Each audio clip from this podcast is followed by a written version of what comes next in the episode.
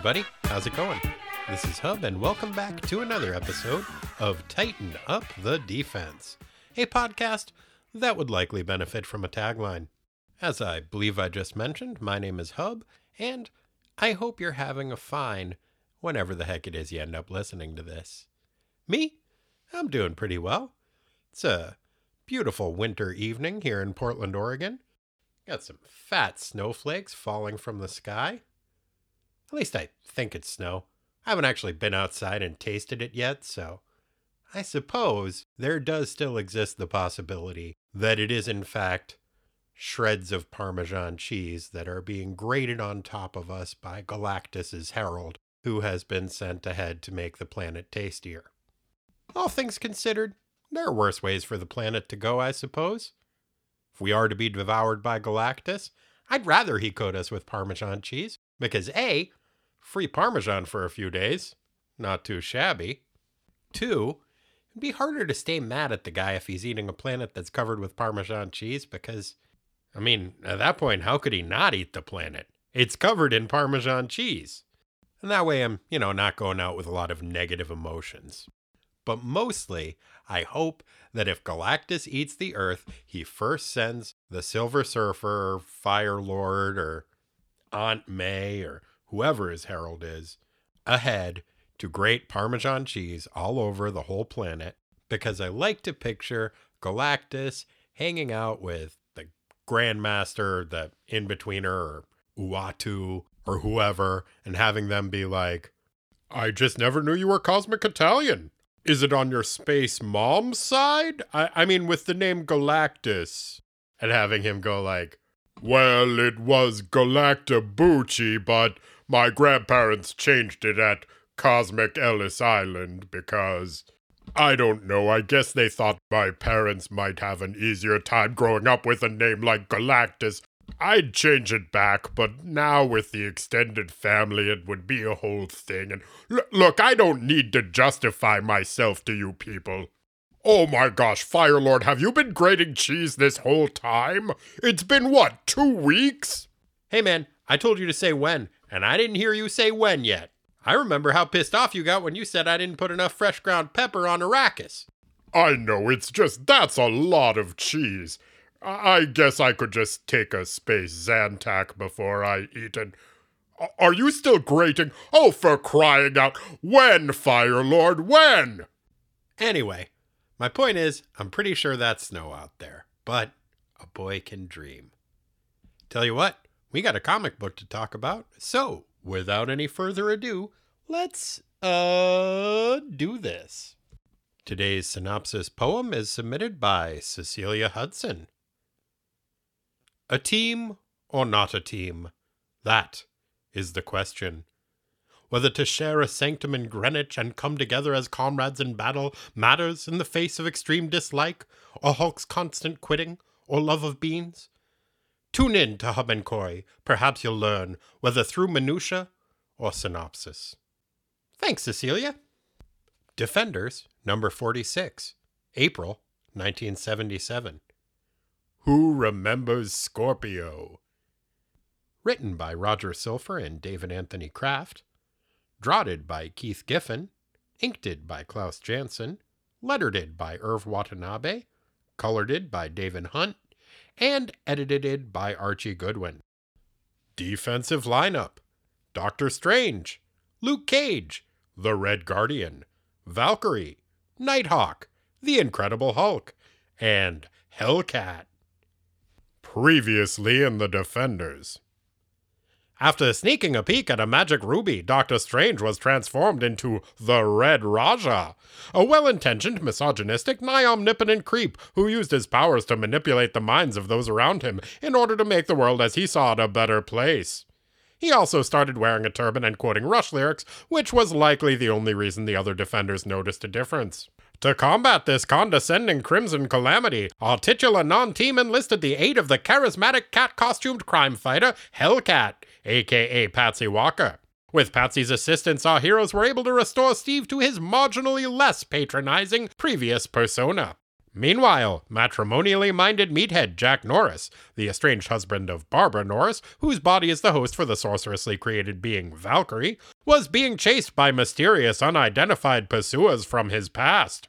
After the furtive followers blew up his car with energy beams, a frightened Norris was forced to flee from the freeway on foot.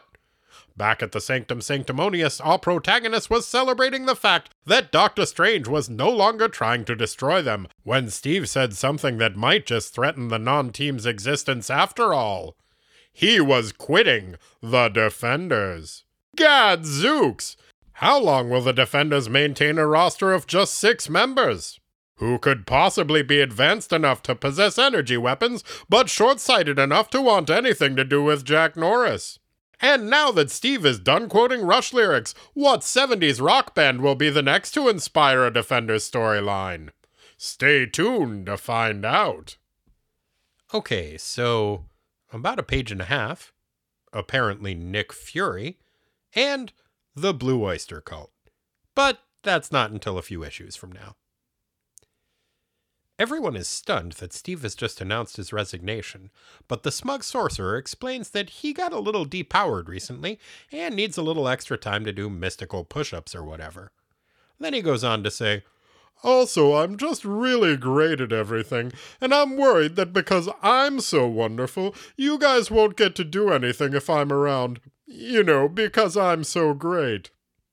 In an uncharacteristic display of diplomacy, Kyle does not bring up the fact that in the previous issue, the rest of the team beat Steve up after a magic rock took over his brain. Instead, the billionaire Duel bird enthusiast petulantly expresses hurt disbelief and then wishes his former non teammate well in his future endeavors. Then Luke is like, Oh, yeah, that reminds me. Remember a couple of issues ago when I said I didn't like being on a team? Well, still don't. I quit too. Kyle petulantly expresses hurt disbelief and then wishes his former non teammate well in his future endeavors. Red Guardian pipes up and says, I am remembering too that I received phone call from stranger threatening my family if I am not returning to USSR. Also, I really should get back to capturing moose and squirrel. So, I am quitting too. Kyle petulantly expresses hurt disbelief and then wishes his former non teammate well in her future endeavors. Val Hellcat and the Hulk all tell Kyle they have their reservations, but they intend to stick together as a non team. Hooray! Also, the Hulk threatens to smash Kyle if he doesn't stop being a whiny dick. Hooray! Steve tells the gang Yes, yes. Well, it certainly has been interesting hanging out with you guys for the past several years, but these nasty little flame ghosts aren't going to watch themselves do filthy things to each other, so get out of my house, please. So speaks Doctor Strange. For a second, the defenders wonder where they're going to hang out now, but fortunately, Kyle remembers that he impulse bought a riding academy on Long Island a few years ago when he was trying to hit on Val. Oh, yeah. That was right before he spent a billion and a half dollars buying the Hulk an adamantium chair that he never asked for or used. Man, how the fuck does that guy still have a business? The crew says goodbyes to their departing cohort, then head off to their new headquarters. I'm a little curious as to what happened to all the horses that presumably used to live at the riding academy, but after seeing the treatment equines have been getting lately in the pages of this title, I'm a little afraid to ask. Meanwhile, in Hackensack, New Jersey, Jack Norris is hiding behind a dumpster at an oil refinery. The connubially confused creep congratulates himself on eluding his stalkers. Then he gets shot in the head by a laser blast. Hooray! His assailant steps out from the shadows and reveals himself to be Nick Fury, the director of S.H.I.E.L.D. Dun, dun, dun. Okay, it would have been a more dramatic reveal if I hadn't spoiled it earlier in the answer to the questions I posed at the end of the previously in the Defenders bit, but still. Dun, dun, dun. The gang arrives at their new, more bucolic base of operations and are initially impressed with the privacy that it affords them. Once they head inside, however, they are startled to see that their headquarters is apparently a little less private than they had hoped. For standing in the middle of their conference room is a stranger wearing a conspicuous red outfit. Is it Daredevil? No, he's hardly a stranger to this group. Santa Claus? No, Kyle owns this property, and a lifetime of thrill seeking burglaries would hardly put him on the nice list. Satan? No, if it was him, I would have said their friend's dad. No, this red suited stranger is none other than Scorpio. Oh no! Also, who? Scorpio is a dude in a red body stocking that has a device called the Zodiac Key, which looks like an arrow bee with a ruler and half a protractor taped to it, but is apparently cosmic, so it can do pretty much whatever. Well, apparently, pretty much whatever, except for informing its owner about one of the worst kept secret identities in the Marvel Universe.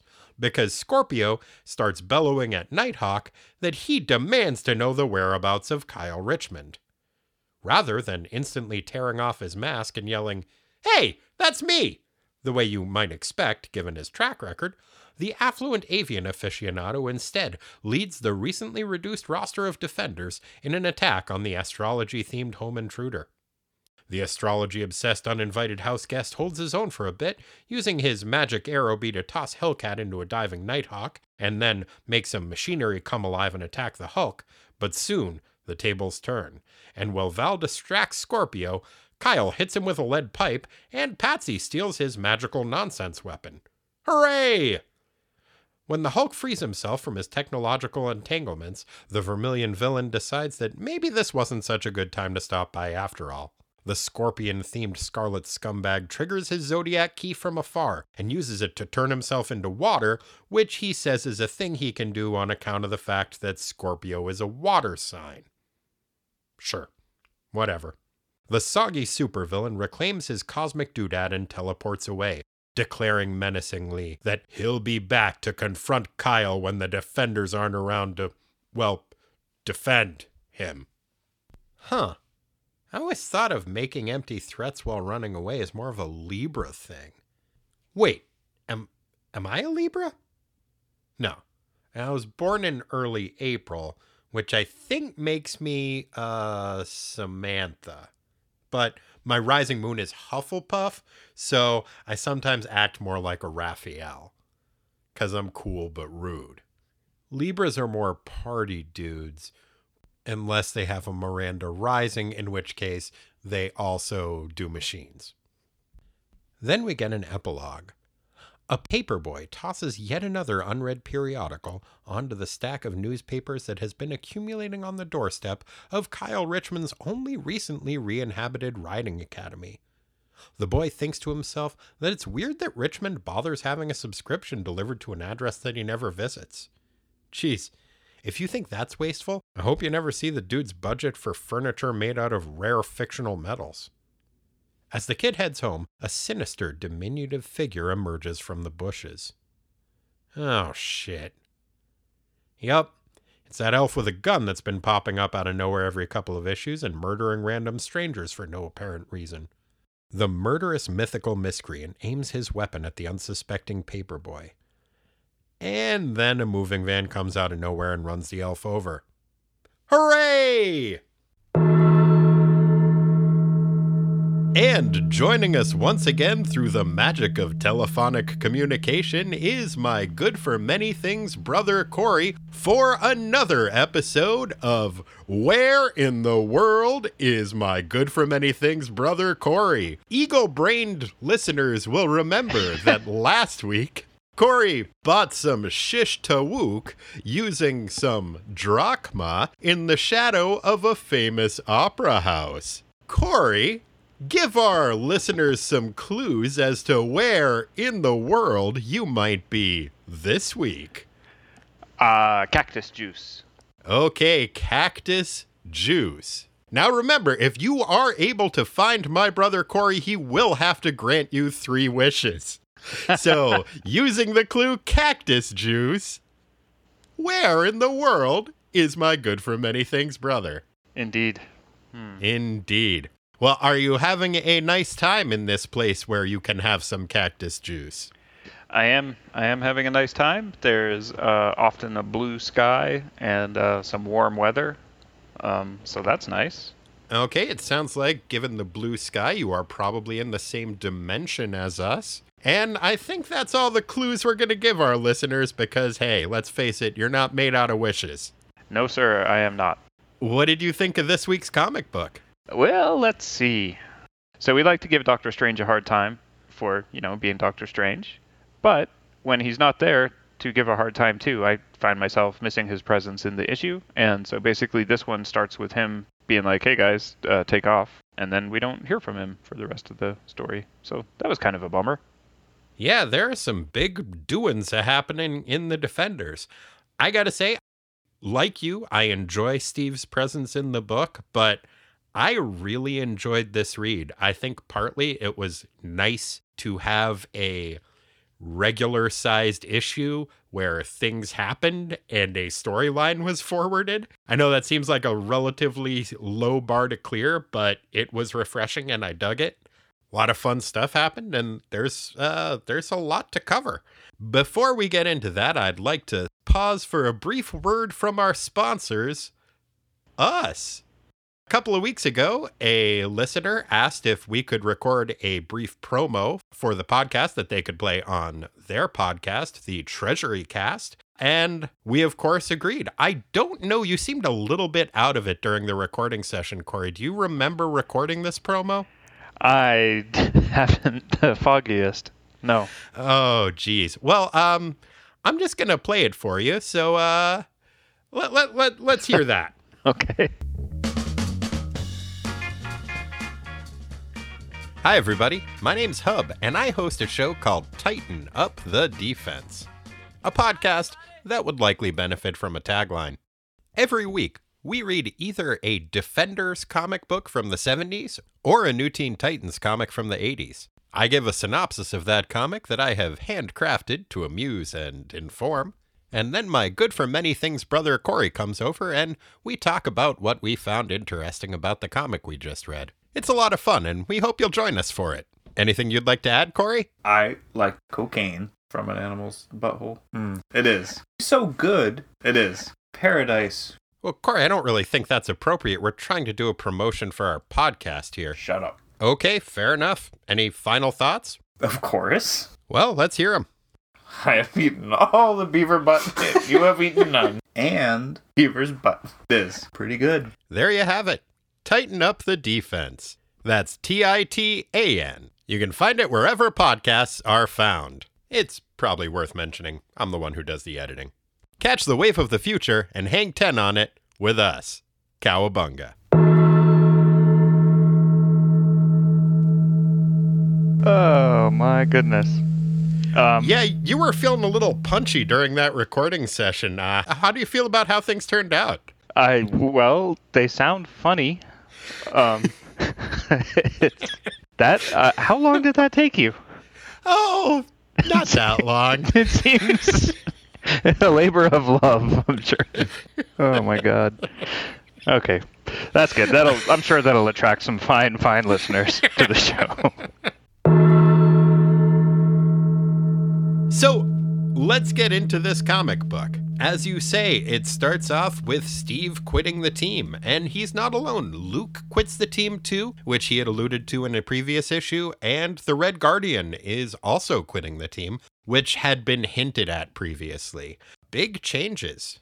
Big changes, yes.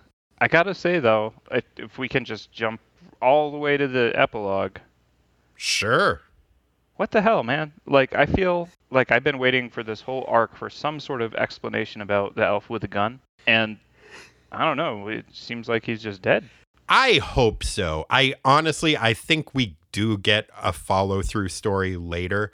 I liked this ending, although the artwork did really confuse me with it. It seemed as though the art was a little bit at odds with the captioning and the story because my initial reaction was, oh, fuck, did Elf with a gun just shoot a little kid? It seemed like he shot the paper boy, and then I had to read it a couple of times before I got, oh, I think he got run over by a truck, but also there was a little like magic sparkle happening around his abandoned hat. And mm-hmm. so it was like, or did he just teleport away? after he shot a kid.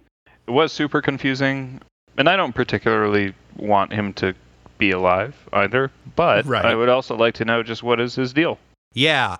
I think if they had ended it with just, and we never find out because he got run over by a truck, I don't know what Gerber's plan was for Elf with a Gun. And there's something that I kind of respected about the writers of this issue's kind of admission that they don't know what was going on with it either, and they're just not going to touch it. So, Elf with a Gun, that's what you got for it. Although, yeah, I agree. It is an unsatisfying end for the work that we've put in with that little elf with a gun. Yeah, we put up with a lot. We have, but I am relieved that we did not have to put up with him shooting a paper boy. Probably. We don't actually know what happened with the paper boy. We get the one panel that is just an exclamation point in an explosion graphic, and I think we are to assume that that is the impact of the truck hitting the elf. But it could be that he, you know, shot the kid as the truck was running him over. So, tough Could be. to tell. Could be. Yep. Very confusing. Indeed. But yeah, as I said, the uh, the elf with a gun is not the only character we say goodbye to. Uh, going from the end of the book to the very beginning, we get the following captions.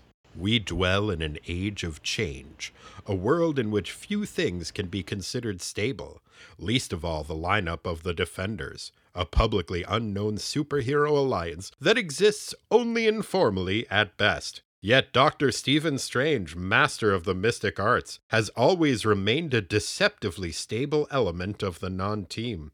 He has been their leader and the bulwark of their strength. Until now, that is, for he has just resigned. And then Kyle freaks the fuck out. What I would like to pose to you is the following question Is that caption work, or was that Steve talking? oh man. Yeah, it does kind of sound like he wrote wrote it for himself.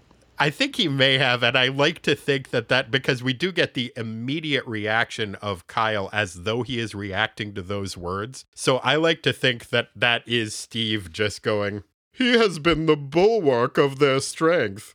Until now, that is, for he has just resigned. Uh, Kyle, you look upset about something. Is it about the fact that I'm talking in the third person?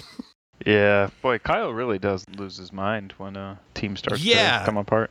he flips the fuck out, but he does it in such a repetitive way. It it is kind of weird. My initial note was, man, Kyle is going on an emotional roller coaster.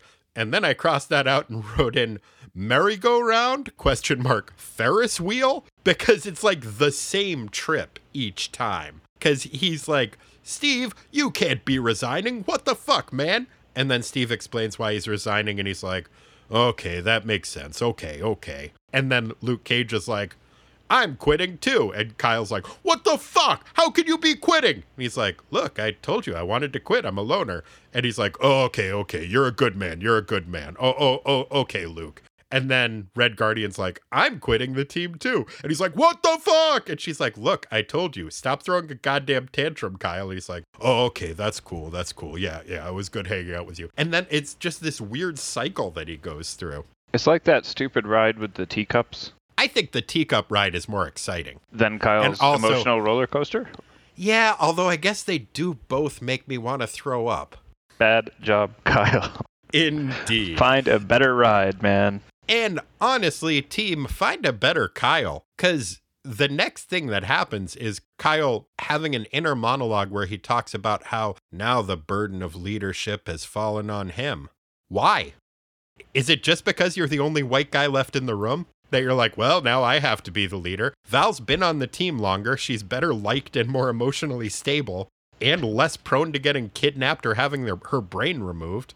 I think Val is the obvious choice of team leader. Definitely a superior choice to Kyle, but yeah, he just sort of assumes. Typical. Yeah, typical Kyle. He does say a funny thing. Um, where is it? Page five, where he makes a little Howard the Duck crack. Yeah, and that is a pretty timely Howard the Duck crack because this issue comes out right before the Howard the Duck and the Defenders Treasury Size edition. So I think that's a little bit of foreshadowing there. Ah, yeah, it really fits the bill. Oh, Ugh, sorry, no, you're not. that's the rum talking. Corey, duck puns are just not funny. They are the lowest common denominator. And I would like to remind you to check out me and Lisa's podcast, What the Duck, a podcast most foul, but with a W because he's a duck. That's the full name of the show. Yeah, yeah. Yeah, I don't have a webbed foot to stand on with this one. No, not gonna ruffle any feathers. Oh, you're getting me down.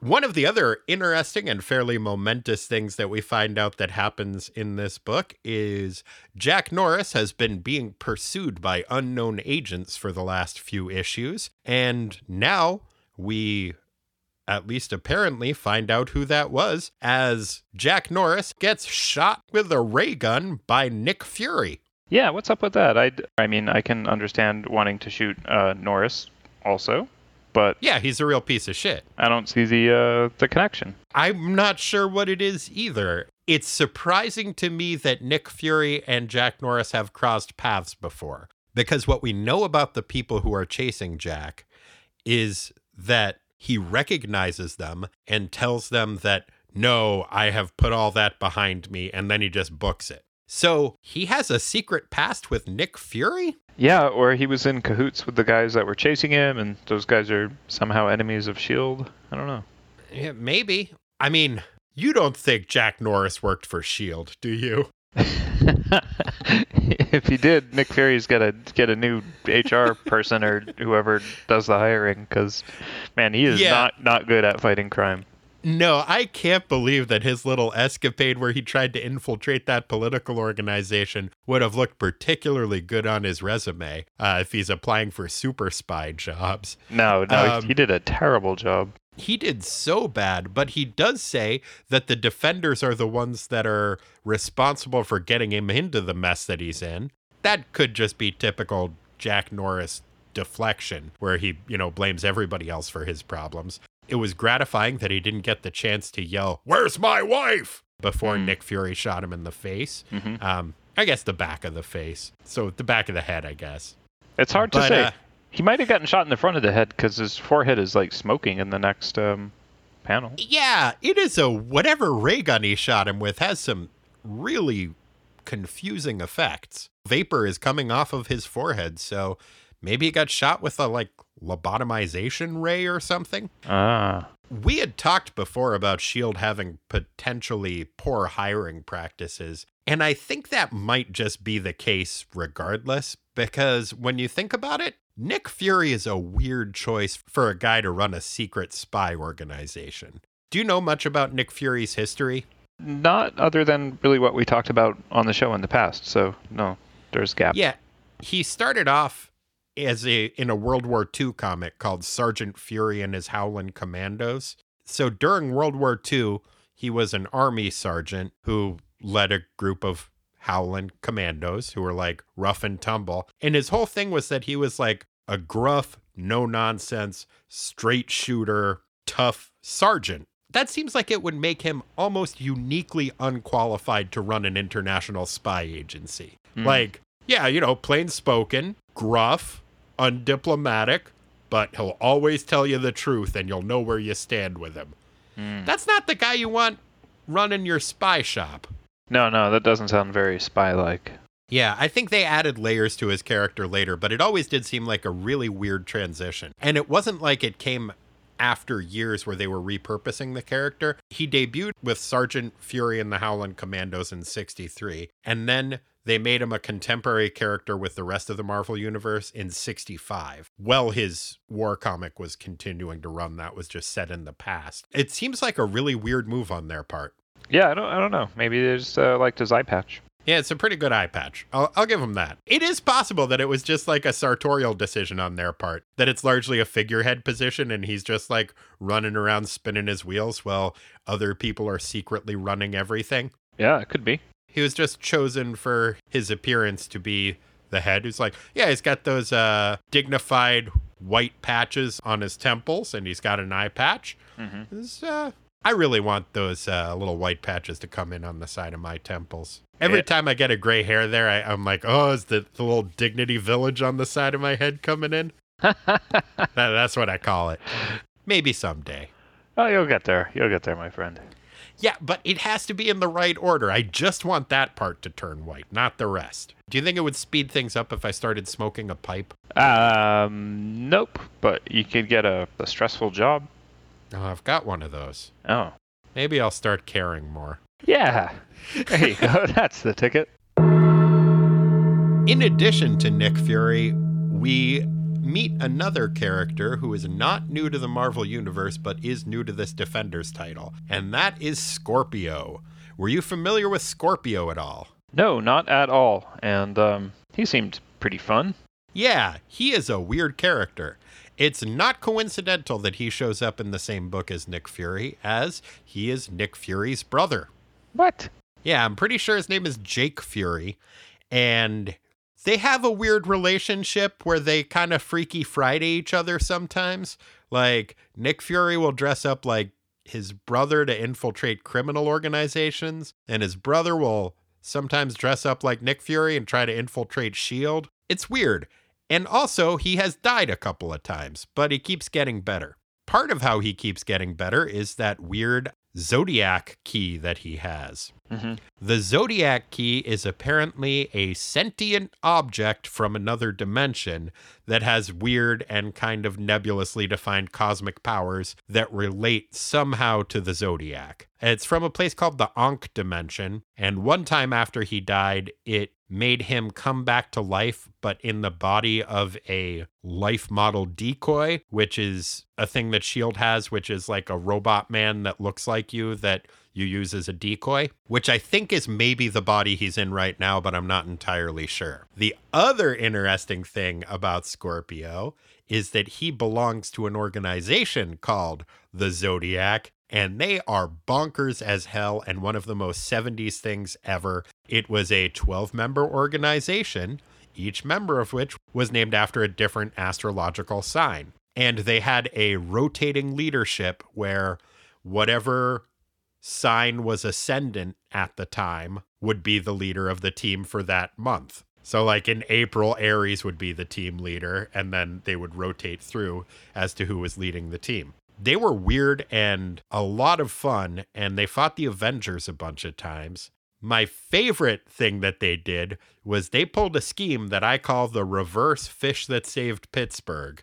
The Fish That Saved Pittsburgh, of course, is the greatest basketball movie of all time, in which there is a team called the Pittsburgh Pythons, and they are terrible despite the fact that they have the best player in the league, Dr. J, who plays a character named Moses Guthrie. They keep losing, and the reason is an astrologer tells them they're not astrologically compatible. So they fire everybody on the team who is not a Pisces, which is Dr. J's astrological sign, and then recruit a new team that is a ragtag band of misfits, but that are all Pisces. And they come together and play basketball and, spoiler alert, get to the championship game. What happens in that championship game? Well, you'll have to watch the movie to find out. But Zodiac's plan is, as I said, a reverse fish that saved Pittsburgh, in that they want to kill every Gemini in Manhattan except for the one Gemini on their evil team. What? Yeah. Why? Ah, turns out they're evil dicks. I don't know. It was a weird flex that they were doing. You know how like supervillains will do that? I'm going to destroy one city to show that I'm serious. Fuck mm. you, Des Moines. You know, that mm-hmm, that kind of mm-hmm. move. But their plan got foiled because it was one of the times when Nick Fury was dressing up like Scorpio to infiltrate a criminal organization. But yeah, that's who the Zodiac is. Yeah. And I think we're going to see more of them in the future. I hope so. Looking forward to that. We do see that, like, his zodiac powers, he talks about how his astrological chart said that he was going to encounter Kyle Richmond and confront him. And then he was disappointed to be fighting Nighthawk, Mhm. which does kind of seem like maybe Scorpio is an idiot. Like, if he believes in the astrology that much and he's like, oh, my chart said that I would be meeting this one specific individual, but instead, at the exact place where I was supposed to meet him, is a guy I've never seen before who's wearing a mask. Well, this is bullshit. It's like, maybe do a little extra math there, buddy. Astrological math. Oh, yeah, the realest math there is. Or, or Or, maybe, maybe astrology is is not Real. What? I mean, I know this was the 70s, so it was pretty it's pretty real then. But. So you're um, you're saying that astrology is maybe not a hard science, but is more of a soft science, like sociology or hugging. Yeah, have we talked about about that before. About somebody did a study where they're trying to figure out if what sign you were had any impact on things. No.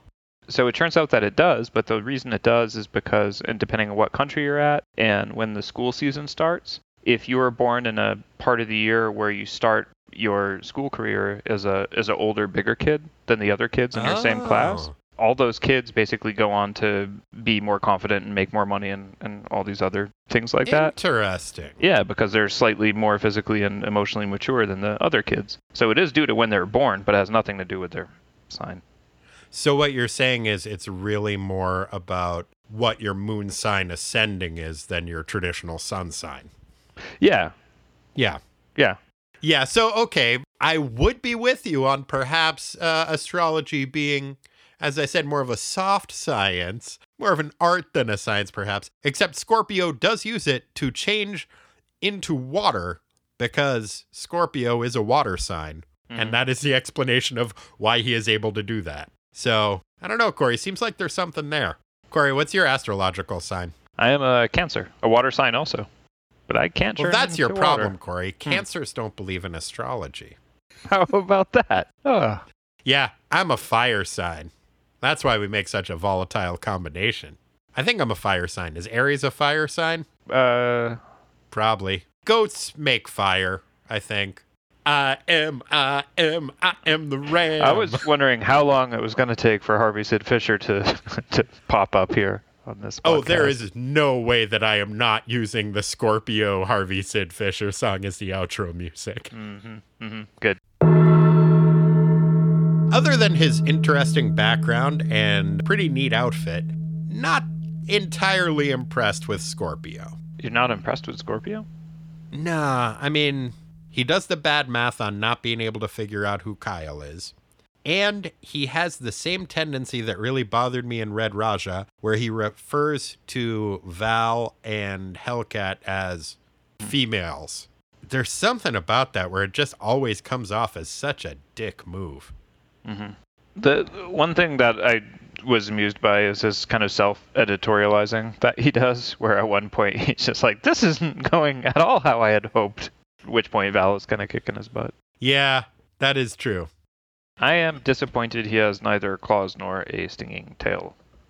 Well, he does have that whip that is shaped like a tail that he uses as a tail. Yeah, I guess.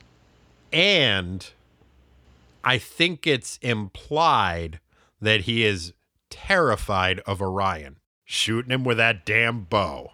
Oh, is that how that works? Orion shoots Scorpio. I think so. I You know, think that's- that's what Orion was hunting.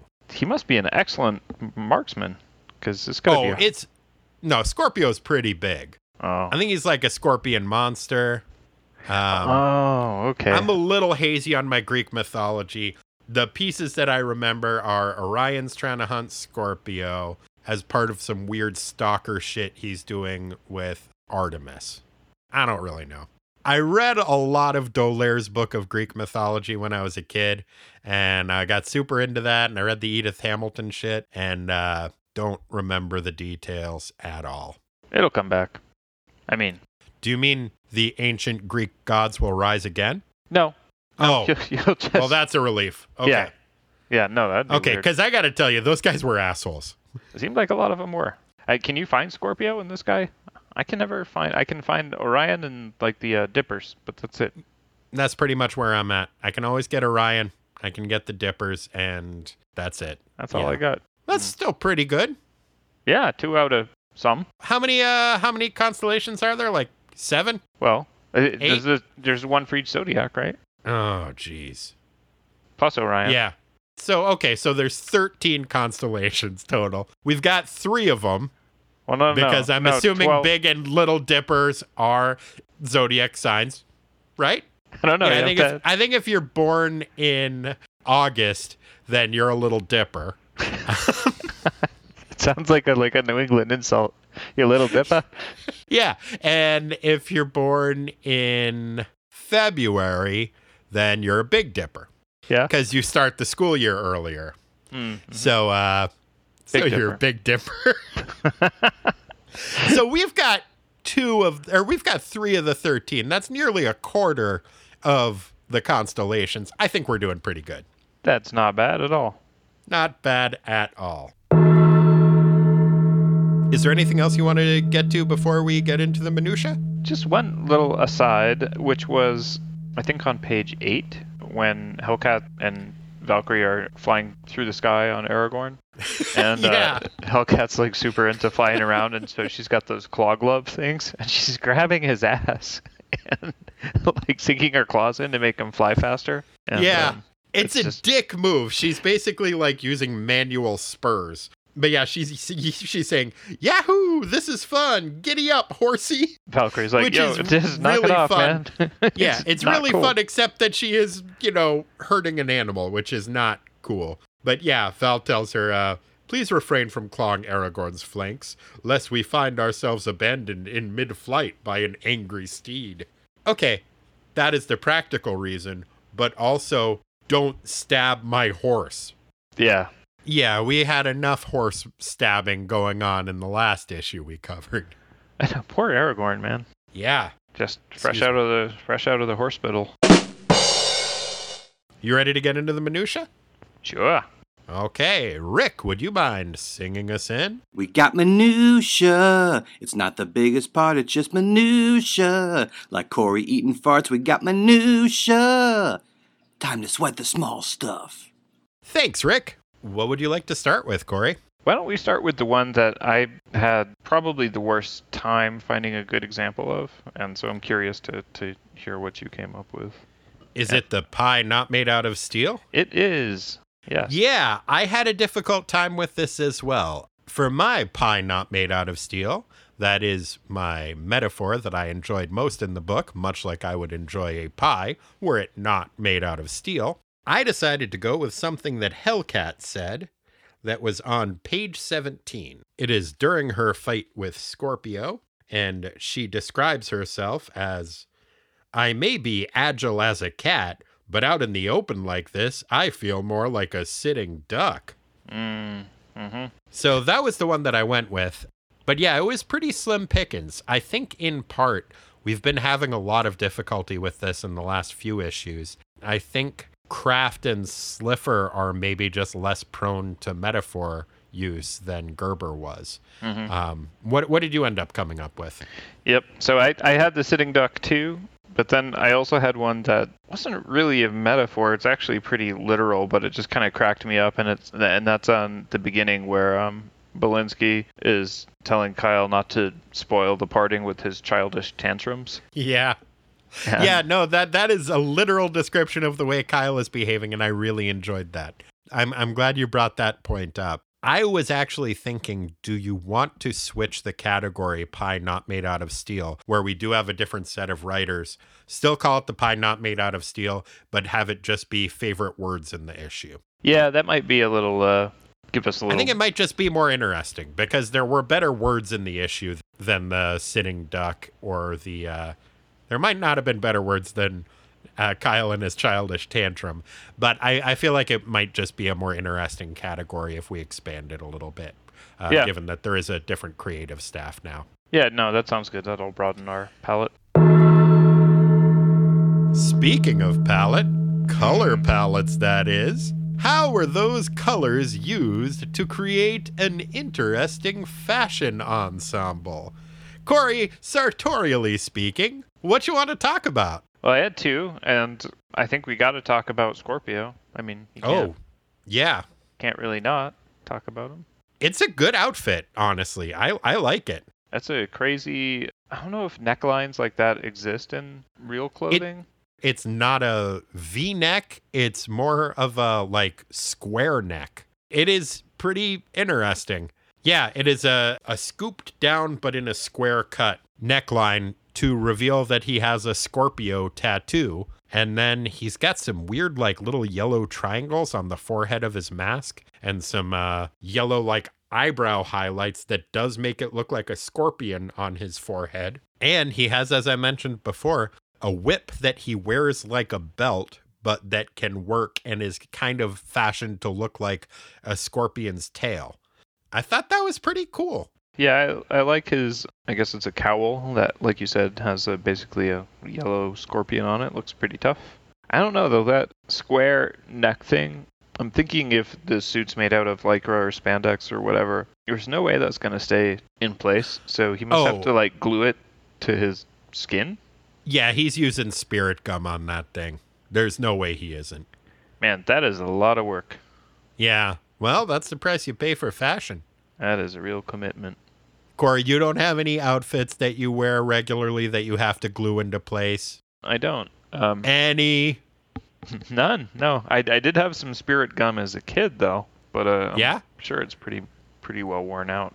What did you use it for? Just uh, you wore a domino mask around? No, I was really into. Um, I had the ambition to be a, a special effects artist in in movies. I remember you, you used to have a subscription to Fangoria and you were a big fan of, is it Tom Savini? Yep, but uh, that passed. So Well, Um, it's not too late. I don't know. I think I feel like you might be uh, looking for a, for a new job. Maybe uh, you, maybe you know- get back into the FX business. yeah. Well, if anything, if I quit, I can use uh, Doctor Strange's speech at the beginning. You totally should. That's now how I'm quitting every job. yeah, I'll just Giving a pompous speech where I talk about myself in the third person and describe myself as a bulwark of strength. I'll just print it out and keep it in my pocket in case it comes out. Oh, hold on a second, guys. I got something to tell you. Well, what you should do is you should have like a glass. We dwell in an age of change. You should have a glass of scotch in your hand and just tap the side of it with a fork like you're making a toast at a wedding. ah, Plus, that way you're drinking at work, which is fun. I like this plan. Uh, what other fashion did you want to comment on? There actually wasn't really a lot of background characters in this, so it was a little sparse. But uh, the kid in the epilogue had a cool shirt with the thing on it. He did, yeah. It had the thing's face in the middle of a red sweatshirt, and it is a good look. Cool shirt. I, I would wear that sweatshirt. It did kind of remind me of like shitty Halloween costumes where it would be like just kind of a plastic smock with a picture of the character's face on it. Like when I was a kid, I had some Spider Man underoos and some Superman underoos and some Batman underoos. You know, n- not to brag, but uh, That's a good collection. underoos. You didn't But have then- Aquaman? No, I wish. Hmm. But I also had a Scooby Doo underoos, which just had a picture of Scooby Doo's face on the t shirt and the mystery machine on the butt. And I'm like, Scooby Doo didn't just wear a t shirt with his picture around on it. Like, what, what what's this shit? Mm. Well, I mean, otherwise it just would have been like, um, Just brown underpants. Yeah. Which, yeah, just Marma- not necessarily the best look. just a Marmaduke uh, colored. oh, man. Did they make Marmaduke underoos? No, no, no. It wasn't in that same category. I think if they did make Marmaduke underpants, it would just be a regular pair of underpants because he thinks he's people. I saw that one coming. Corey, we were just talking about FX, but let's talk about SFX. What sound effect did you feel was most worthy of note? Brackaboom! Ah, man, there were some good sound effects in this issue. We have a different letterer than we often do. It is Irv Watanabe in this issue, who I like a lot. And between that and the new penciler with Keith Giffen and new writers, I don't know who's responsible for what, but we've got a different set of sound effects than we're used to. And there were some fun ones. The one that I went with was Zraz, which is the noise it makes when you shoot Jack Norris with a ray gun. I also had a Zaraz. That one was pretty good. There's also a swap, S W O P. That was pretty nice. At one point, when Scorpio is firing his Zodiac key, it makes the noise Ziz, which I thought was pretty fun, or possibly Nin. And maybe he is just a fan of the eroticist Anais Nin. Tough to tell. Yeah, I, I read it as a Ziz. And that Yeah. probably makes a little bit more sense, but it is possible that Scorpio is just super into Delta of Venus. It is possible. Corey, in this issue of The Defenders, as in every issue of The Defenders, there is one character who just has to be a sucker, who has to act in a way contrary to his previously established character or motivation in a way that furthers the plot. To quote the Fat Boys from Krush Groove, they've just got to be a sucker. In this issue, who just had to be a sucker? So this is a little bit of a tricky one because he's doing something that plays to character, but he's also doing something that I think is different. And so I went with Doctor Strange because he showed, I think, remarkable self-awareness in realizing he needed to shred, uh, shed his entourage. Oh, uh, also, I think maybe he needed to shred. Like he just Like, needed to spend the- more time practicing his guitar. Oh, yeah, you know that can that can focus the mind, but you know ultimately he's doing it so he can get his magic mojo back and you know become badass again because he's worried about magical impotence. Oh, gotcha. But he, I I think it was remarkably aware for him to be like, I need some space. Yeah, this is actually something that is happening in reaction to what is happening in Doctor Strange's solo title right now. And by right now, I mean 1977. Steve Englehart had just left the book, and I think was just asked to leave the book after the whole having Benjamin Franklin fuck Steve's girlfriend thing. The book was they, they didn't like that. The editor? yeah, I think that? the editorial was not crazy about that because yeah, Doctor Strange and Clea traveled in time, and uh, Ben Franklin and Clea boned down uh, below deck on a ship after drinking some breakfast whiskey. while Steve was protecting the ship from wizards and monsters and shit.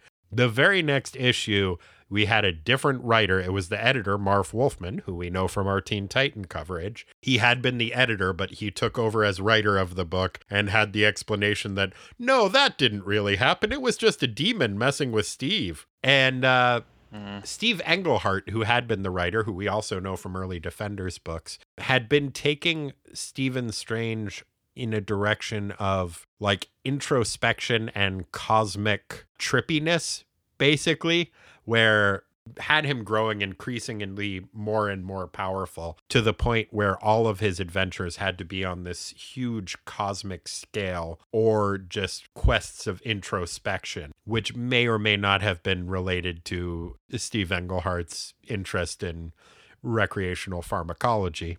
But when a new writer took over the book and wanted to take it in a more conventional direction of superheroics, they're like, okay, we need to scale down his powers so that he can have more conventional adventures. And so that was what was happening with uh, Strange's character then. But you're right. Uh, that level of introspection is a little bit out of character for him. Yeah, or maybe he's just still broken up about the whole Ben Franklin thing, and Yeah, a lot of possibilities. I decided to go with my sucka as Kyle. He does a lot of things in this book that are very in character, but he does one thing that is distinctly out of character, and that is maintain his secret identity. That is not a Kyle move. Generally, when he is confronted by anyone, his fight or flight response is to just take off his mask and be like, It's me, Kyle Richmond. and he doesn't do that when Scorpio shows up looking for Kyle Richmond and attacks. And I, kept- was confused by that. I kept Yep. waiting for it. yeah, me too. I was any. I was like, any minute now, he's Yep. gonna do that. He's to pull a Teen Titan. He's got to reveal his secret identity. It's what he does. And so, yeah, because he didn't do that, I was just like, "What? I- Who is this guy? Maybe it isn't Kyle Richmond anymore. I'm confused now." Yeah, maybe uh, Scorpio's chart was right after all. Ah, maybe it was like a life model decoy. And it was really Nick Fury dressed up as Nighthawk. Or Jack Norris switched bodies with him because they both peed in the same fountain. Wait, what? Y- You know, that thing where you guys both pee in a fountain and then you switch bodies? no. It's a very common thing. oh, Happens to everybody from time oh to time. Oh man, I gotta be careful whose fountain I pee in. Or I think Who- that's good advice for us all, Corey. yeah. Corey, what was your favorite panel? Oh, this one was easy for me. I liked on I think it's page four, and it's just the angry Hulk face. Uh, there were some good angry Hulk faces in this issue. I like that one too. Yeah, on page four, he's pissed off at Nighthawk, right? For trying to make him choose between friends. Mm-hmm. Yeah. Is it the very bottom corner one? Yeah, bottom right, like Where um, it's just a close up of his eyes? Yeah, and he just it's got this kind of gnarly like shadowing to it. It's got kind of a like a Lon Chaney almost like a monster. Oh, it totally look. yeah. It's it's like a Lon Chaney Phantom of the Opera type face that he's making. It's really good. I liked that one a lot too. Uh I went with different angry Hulk faces as my favorite. There's one on page 22 where he is just surrounded by all of this complicated machinery that Scorpio has made come to life and attack him. And it's just his face framed by these coils and futuristic machinery and him looking angry. And it's really really cool looking. And then also a few pages later you see him breaking out of the machinery. That one's on page 30 mm-hmm. and saying key will not help you red man. Hulk will crush you anyway. Now hulk told red man machines would not hold hulk nothing can hold hulk but it's this very kirby-esque action scene and it really made me happy to see that. Yeah, yeah, that was I like the uh, machine breaking Hulk. Yeah, it's just it's really dynamic and it really looks like it's almost an homage to Jack Kirby's work, and I appreciated seeing that. Uh, other than that, I also really liked the everybody saying goodbye as they file out of the sanctum panel. It's just really nicely drawn and has a couple of close ups in it of Val and Tania Belinsky's faces as they are leaving, as they are filing out of the room. And it's what I've come to think of as Klaus Janson faces. It, it's a very distinct way he has of drawing women's faces in close ups. And I really like the way he does it. And it's nice to see that, especially as uh, looks like we won't be seeing much of Tania Belinsky's Klaus Janson face for a while. So I liked that as well. hmm Yeah, that was good. On the page before that too, I, I like where Hulk's. Uh, it's not so much the panel, but he's thinking to himself like, mm, "I'm not sure if I. Is, I think uh, Birdman still needs to get smashed." Yeah, I like that he uh he does decide that he's not angry at him anymore, but I do like it's like he's fucking with Kyle. And he's like, "Magician want to be left alone? Hulk understands wanting to be left alone. But Hulk is still not sure. Maybe Bird Nose still deserves to be smashed." hmm And it is a really fun panel where it does look like, "Oh, I think the Hulk is fucking with Kyle." That's funny. Well, Corey, every issue has a best defender and a worst offender. In this issue, who was the best defender? Yeah, I went with Val. You know, she did kind of lose her sword at one point, which wasn't great, but the rest of the time she did kick a lot of butt, and um, she didn't let Scorpio's garbage get her down. So I went with Val. Yeah, she did some nice fighting. She did some nice smashing. She had a nice level head and she calmed the Hulk down. I had a couple of choices. I might end up going with Val, but I want to run some options by you and see if I can count them as a best defender. One option would be Red Guardian. She does quit the team at the beginning, so she might not be eligible, but she does also call out Kyle for his temper tantrum. And I really appreciated that. Yeah, that was good. Another option, I kind of want to go with Nick Fury. He, he's a Marvel hero, and he's in the Defenders book, and he shoots Jack Norris. Shooting Jack Norris is a pretty great thing to do. Can I go with Nick Fury as a defender? Oh man, I don't know. That's bending the rules. It is bending the rules a little bit. The other option that I had was the truck driver who ran over the elf with a gun. That's definitely bending the rules. Well, he killed Elf with a gun, apparently, and I'm happy that happened, and he saved a little kid's life in the process, which makes him, in a lot of ways, a real hero. But it sounds like you're a little on the fence on those, so I'm going to go with Red Guardian if that's okay with you. Yes, that would be fine. Okay. Then Red Guardian is my best defender. Conversely, who was the worst offender in this issue? Who did the worst job? What the hell did Kyle do to Scorpio to piss him off so bad? God damn it, Kyle. Stop We being such a jerk to everybody. He really is. I also went with Kyle. I was tempted. I, I again in the worst offender category. I had some borderline options where I was like, I don't think I can really count this. Kind of wanted to go with Jack Norris because he's such a piece of crap, and he does also a bad job of eluding his followers in this. But I don't know if he counts as a defender, which would make him ineligible for worst offender as well. And Kyle did a pretty bad job on a number of fronts. He had his temper tantrum, he had his cycle of anger and repentance. He did a bad job fighting Scorpio for the most part. But mm-hmm. what put him over the top for me is that Kyle's a millionaire, probably a billionaire. I think he has to be a billionaire because we worked how much that adamantium chair he bought as an impulse buy for the Hulk must have cost him. Mhm. He tips his paperboy $5 a year. Yeah. Fuck you, Kyle. Fuck you. Even in 70s money, that's not that much for billionaire standards. Yeah. He's rich as fuck. He could tip that kid better. Could give him 10 bucks a year. Yeah, that's what I'm saying. yeah, so uh, big fuck you to Kyle on that one. He is uh, Bad looks like he's doing double duty as the worst offender. Now, Corey, we both know that the Hulk rules, but in this issue, what were the Hulk's rules? Yeah, this one was pretty straightforward for me. I think he was uh, taking a page out of Lao Tzu's book where he said basically if somebody attacks your friends for no reason, they are your enemy. Ah, yeah. I think that's a good lesson and and one that we would all do well to learn much as the Hulk did in this issue when who are you directing this at? Is it when Kyle was trying to make him choose between his friends or when Scorpio was attacking the other defenders or both? It was it was a Scorpio related one. Okay. I had a couple of possible lessons that the Hulk learned, and I think he learned a compound lesson here. The main one is what finally brought him around to not being upset or feeling abandoned by Doctor Strange. And Hulk arriving at the realization that some journeys need to be taken alone. And also that Kyle is an asshole and maybe deserves to be smashed. Mm. Those are the two lessons that he really takes away from this comic book. Some journeys need to be taken alone, and fuck Kyle. Good lessons. Yes, and that's the Hulk's rules. Well, Corey, I am left with but one final question I must ask of you. Hmm.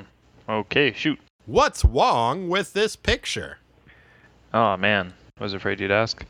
So, uh, In the greatest month and year known to man, the year of our Lord 1977, and the month of our Lord April, what was wrong with that picture? So, in early April, Wong was sitting around and he was feeling frustrated. He was feeling frustrated because he was surrounded by both literal and metaphorical garbage. Oh no. Yeah, he'd had enough of Steve moping around the house trying to get his magic mojo back, and also had forgotten to bring garbage out for a couple days. so he's like, oh man, we really need to do something about this. And at the same time, as we know, he's a man of many interests and had been involved in alternative fuels. So he called his buddies down at the alternative fuel supply store and said, hey guys, I got all this extra garbage. And they're like, oh man, that is great news because we are actually in the process of trying to get our garbage fueled power plant open. And sure enough, on the 4th of April, the very first garbage fueled power plant opened with the help of Wong and his extra garbage. Ah, very nice. Well done, Wong. Well, that's one thing that was Wong with this picture. But there were a few other things that were Wong with this picture. See, Steve was feeling a bit bad about himself, what with his not having quite as much power as he used to, and he wanted to feel a bit more powerful. So, movie had come out a couple of months ago called Pumping Iron, and Steve started watching that and got super into bodybuilding and was just not leaving the house. Yes, with the other year when I punched out that desk man, you remember that. Since my magical powers are less, perhaps I should improve my physical prowess. And he was just insufferable. He was doing the 1977 equivalent of CrossFit and would not shut the fuck up about it. So Wong decided he just needed to get out of the house for a bit. So he got super into baseball. And he started following this the preseason, and then when the regular season started, Steve was like, "Hey, uh, Wong, where are you going? How come you're never here for me to talk to you about my CrossFit?" Wong, Wong, I need to tell you about my diet. I'm upping my reps, Wong. And so Steve ended up tagging along with Wong for, to a couple of baseball games. And when he was there, he got bored and decided to start flexing his mystical might as well as his pecs, which were still nothing to write home about. The first game they went to was a team called the uh, the Seattle Pilots, and they were watching the game, and Steve was just like, Wong, I'm bored. I want to pretend that these people are my friends. I miss them. So he changed the name of the team to the Seattle Submariners. Oh. And Wong had to use his own mystical powers to like mitigate that and be like, Steve, you're fucking with the game. Just stop it. We'll we'll make it Mariners, okay? And Steve was like, Yes, that's fine. I can still pretend. And uh, that is why the Seattle Mariners, who debuted in April of 1977 as a American League Major League Baseball team, are called the Seattle Mariners. Also, they went to another first game, this one in Toronto, which Steve again decided, I want to see my friends. I miss Kyle. He was nice. I could talk to him about how difficult it is to be a privileged white man in this society.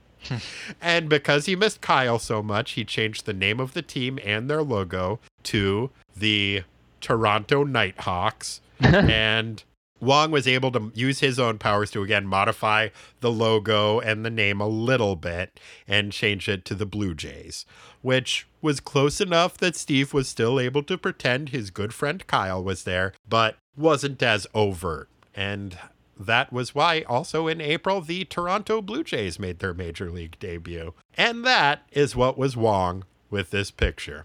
Dang, so much influence in the sporting world. Who knew? Yeah. Oh, Steve pumping iron, changing team names. Wong changing them partway back. Good job, Wong. Good job, everybody, in that very important month of April of 1977.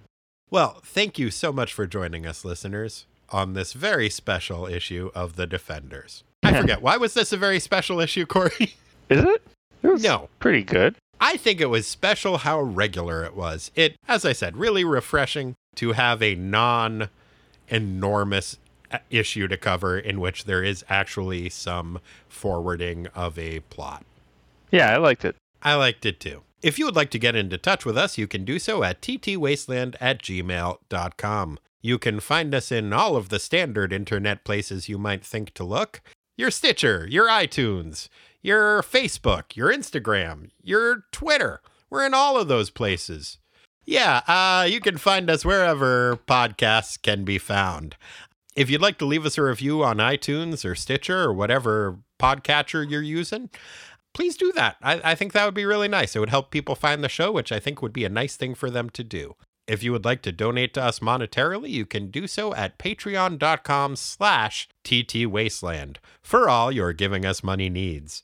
If you do so, you get access to a bunch of exclusive content. I posted a video review of a comic book last week, and I'm going to do a little bit more of that. And you will also get access to a monthly podcast that Lisa and I host called What the Duck, a podcast most foul, but with a W because he's a duck. That's the full name of the show. There should be a new episode of that coming out very soon where we will cover Howard the Duck number three. So, you know, you can do that. And uh, yeah, come back all the time and listen to us every day, That's all a, day. that's a big commitment. I, I think they're up for it. Okay. we've got like over 200 hours of podcast at your disposal. You could listen to us straight for probably a week without even taking a break. I wonder what that would do to your brain. Find out. Oh, Don't find out. That's a Don't- bad idea. don't do that's, it. That's a bad bake, Mary. thank you, Mr. Hollywood. Yeah, he stopped by to say that that's a bad bake. Mm-hmm. Yeah, well, thank you so much for listening, and we will see you later. It's underproved. it's too crumbly.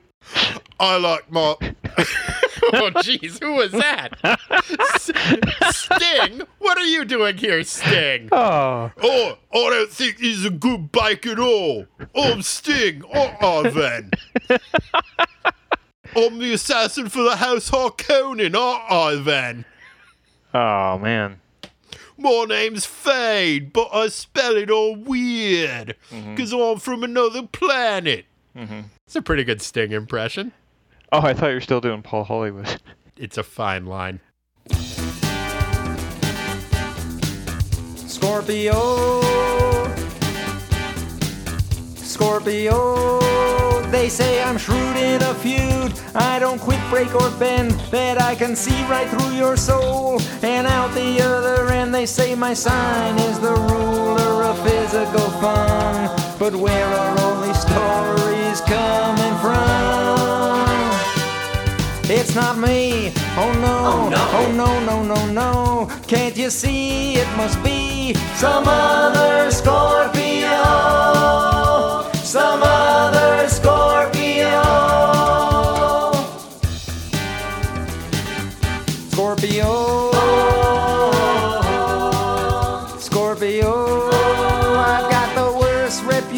reputation in the zodiac. I am over abused and always under attack. I'm just tender, loving, loyal. I'm not crazed and complex. Why is everything they say about me sin or it's sex? It's not me. Oh no. Oh no. Oh no, no, no, no. Can't you see it must be some other Scorpio? Some other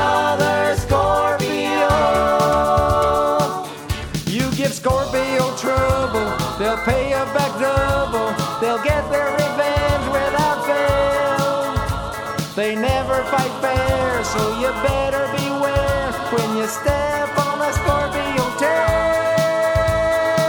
But that's not me. Oh no. Oh no. Oh no, no, no, no.